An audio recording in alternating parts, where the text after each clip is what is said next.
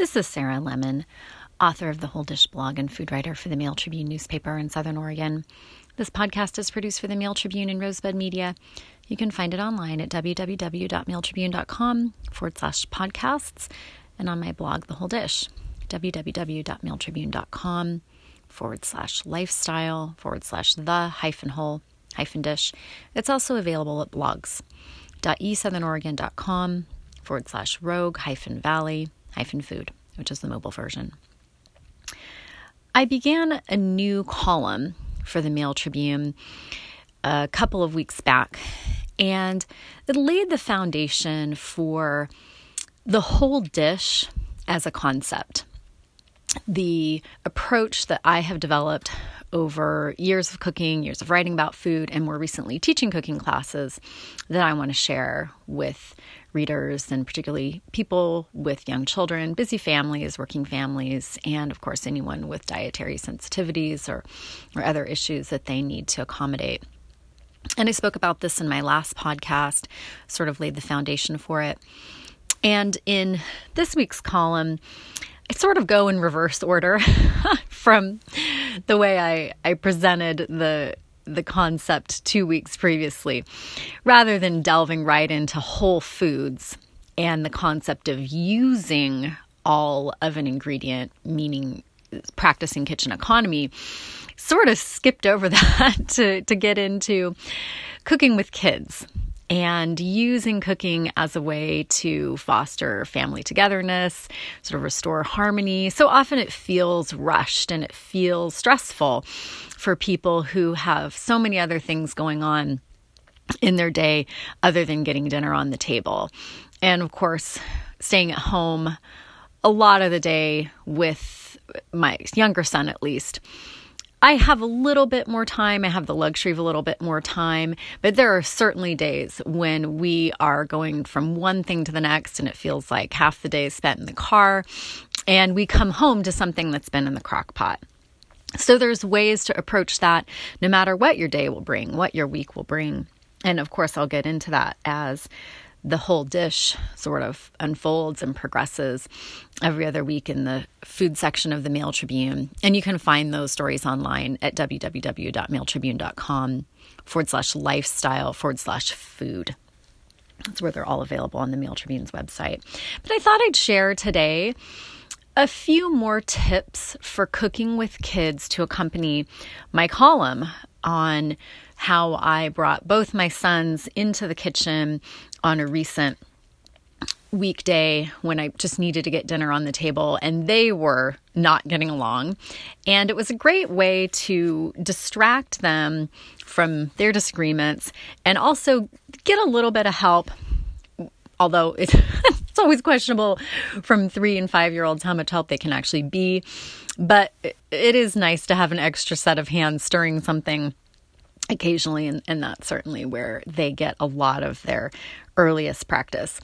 But my boys, as I said in this week's column, the whole dish in, in the Mail Tribune's food section, they love cooking. I bought them aprons when they were each a year and a half old, I think one of the first things I bought for Christmas presents. And they love putting those on and sort of dressing the part and getting in the whole spirit, uh, mood of cooking. It's very important, of course, for everyone, but reinforcing for kids at a very early age hand washing. And obviously, we wash our hands all the time eh, just to prevent illnesses as well, just general, you know, viruses they're bringing home from school. But of course, handling foods. I also explain to them if they handle something like raw meat that we have to wash our hands again, just reinforcing those sanitation uh, techniques and standards are, are important. So they start with washing their hands well, have their aprons on. I also like to really practice the philosophy in professional cooking kitchens of mise en place. If it's just me in the kitchen, I don't adhere to it real strictly. But of course, mise en place, French for everything in its place, means that your ingredients, your tools and utensils are laid out. So they're all within easy reach. You know where everything is. You're not scrambling around trying to find something mid cooking process. The reason why I prefer to do this particularly with my children in the kitchen, is because it allows parents to keep an eye on everything. You're not turning your back and rifling through the pantry or the drawers trying to locate something. And meanwhile, your kids are picking up utensils that they shouldn't be using yet or digging into ingredients that spilling things. So, having everything out, laid out neatly, ready to go is definitely preferable when cooking with kids and even older children. I just finished a cooking series as a volunteer cooking instructor for Access with Ashland School District, a group of high school students, most of which had had very little experience in, in the kitchen. And we started all of our classes with a pretty uh, solid mise en place. It also creates a really obvious visual.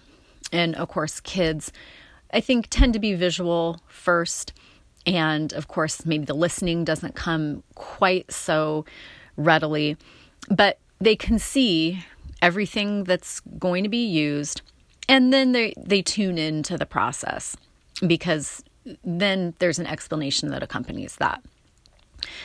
Patience is a big thing in raising children, particularly bringing them into the kitchen, of course. And my cooking strategy for my children reinforces patience as as a skill. My boys listen before they touch anything. I tell them right up front. Before we touch anything, I'm going to tell you what we're doing what this ingredient is for, what this tool is for, and we're going to decide who's going to do what and divide the tasks up among ourselves. They listen.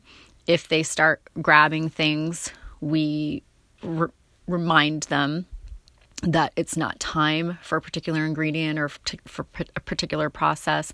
And it's not without its little speed bumps, but it tends to go more smoothly. And in fact, slowing down the process of food preparation makes me feel more relaxed in the kitchen as well. There are certainly times when having my my kids grabbing things and spilling things has added a little little bit of a stress factor. But as we practice this, everyone kind of gets into their routine and knows what's expected and adjusts their behavior accordingly. I'm not vouching for this as an every single meal activity to have kids in the kitchen, of course. It's more a special occasion, and that's sort of what keeps it special for kids. They look forward to it, they feel like it's a little bit different. They feel valued. They feel like they are really doing something. But of course, you do something every day and that novelty wears off. So I would say once or twice a week, my kids are helping me in the kitchen with something on the order of our family dinner. So, in addition to listening, waiting, cultivating patience around ingredients and measuring, stirring, of course, the other big thing to enforce is safety with the stovetop, with hot water. Kids have to learn from a young age what's hot, what they can touch, certainly what the consequences. And they have a healthy fear, most kids, of touching the stove. Hopefully, they have developed that by the time they're one and a half, two, mobile around the kitchen. So, my kids naturally are wary. And that brings in another explanation from the parent side of encouraging them that there are things that they can do in the kitchen under certain circumstances that are safe. It's not dangerous to touch the handle of this pan, but you can't touch the stove top. You hold the handle while you stir. You don't touch the sides of the pan. You have to kind of hold your arms up. It's all techniques practicing that we've all had to learn at some point just to navigate a hot range top.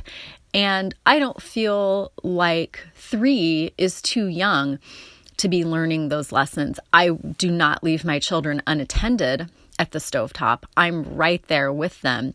But they got their very first practice stirring milk into cocoa powder and, and sugar for hot chocolate or pouring the popcorn kernels into the hot pan that we were using to pop popcorn and then standing back while I would do the rest of the process.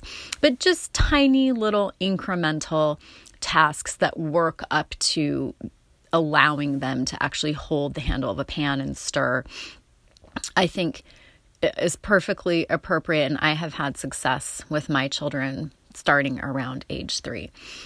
The other aspect of cooking that gives a lot of parents some gray hairs that don't have them already is using a knife, cutting, slicing, dicing, that sort of thing. And I definitely reinforce for my children before they ever handle a knife themselves how I handle it. They watch me hold my large chef's knife and chop, and I explain to them what's happening and what's sharp. I mean, they can certainly see it, but that we have to keep our fingers out of the way. They can't grab things off the cutting board if we're cutting carrot sticks, for example, for for their meal. I show them how I keep my fingers out of the way. And then when it's their turn to learn, of course, I don't start with the largest, sharpest knife in the kitchen. I love Pampered Chef brand paring knives. I have about four of them in my knife drawer. And they're just such a great little knife with a plastic handle, about a two and a half inch long blade that really isn't at all sharp. I, mean, it's it's really just more the thinness of the blade than the the actual edge that um, manages to cut things of a certain texture. And so, of course, I start my kids with those little tiny knives, cutting soft things, mushrooms, black olives if we're having tacos, little pieces of cheese, very soft fruits like strawberries. And they get their practice doing that with something that has very, very minimal risk and build some confidence. And then they can move on. I allowed my boys to help me prepare our Brussels sprouts for dinner the other night and get them ready for the, the roasting pan. And they used a slightly sharper, slightly larger paring knife, certainly sharp enough to cut the cut through a Brussels sprout. And they practiced cutting sort of the woody ends off for the Brussels sprouts to dry it out and then having them. Often with my help, uh, helping them to apply a little pressure, it's often hard for kids to really apply enough pressure to certain harder fruits and vegetables to actually make a clean cut. And also with positioning the food on on the cutting board and holding it steady. Leverage is another thing that ultimately everyone who's handled a knife kind of fine tunes that knife point into the food first and sort of pressing in a downward motion on the entire knife blade through the food. That's something that's easier to, to see in action than actually explain. And also, what we call in our cooking classes for access, and what is certainly pretty common terminology, the claw for holding on to items that are being cut with the free hand, the hand that is not holding the knife. And there's YouTube videos demonstrating this. And very simply, it is bunching up the hand into a claw shape. It's pretty obvious to when you when you do it. Sort of like that Jim Carrey movie Liar Liar where his hand became the claw. and tucking the thumb out of the way, kind of kind of underneath. Using the fingertips primarily. You're not using really the the rest of your hand and not so much holding the food still or steady is how I often explain explain it to people, but just pressing it, just applying pressure to hold it onto the cutting surface, which is why it's important to have a very steady, um, stable cutting surface, and obviously a, a flat um, place on the item that's being cut for it to rest, preferably. That isn't always possible. But again, just using that claw and pressure from the fingertips to just press it into the cutting surface and hold it steady.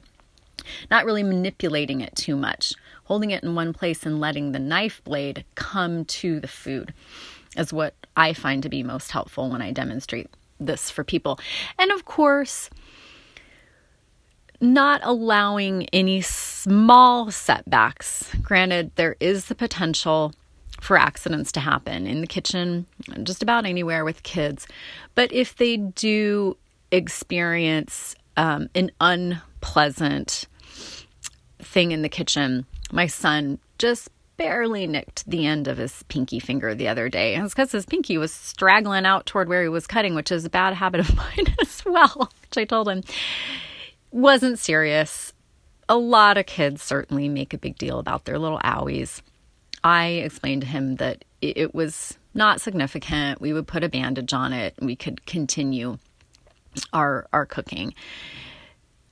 Every kid of course has the degree to which they will react to that, but I think the parent's reaction obviously has a lot to do with a child's ability to cope and their their confidence. And of course what we're trying to do is build confidence here with adults as well it's a kind of the point of why I wanted to write the whole dish as a column is to help people build confidence in the kitchen by trying new things, not relying on recipes. And the earlier can start, the easier it is. And of course, remembering it's supposed to be fun. I almost forgot this the other day when my older son spilled some rice. We were trying to get into the pan of risotto down into the grates of the the range, and I had to clean it up. And he knew I was not thrilled because I had just that area had just been cleaned, but had to stop myself. And um, as I could tell, he he was feeling like he had made a big mistake and show him how easily it could be dealt with and that that, that it happens kitchens are, are going to get messy there's spills on the floor and there's dishes that need to be cleaned up every time we go in and prepare a meal. But the process should be enjoyable, and the more we can foster that with our kids, of course, through our attitudes, the more appealing it's going to be for them, the more they're going to want to help out and hopefully build healthy eating habits and constructive cooking habits for lifetime of cooking for themselves. So, those are my additional tips to accompany this week's The Whole Dish in the Mail Tribune food section a la carte. You can read that column online at www.mailtribune.com forward slash lifestyle forward slash food. And of course, my companion blog, which touches on other aspects of my day to day family cooking, is available at www.mailtribune.com forward slash lifestyle forward slash the hyphen whole hyphen dish and blogs.esouthernoregon.com forward slash rogue hyphen valley hyphen food. Thank you for listening and reading the whole dish.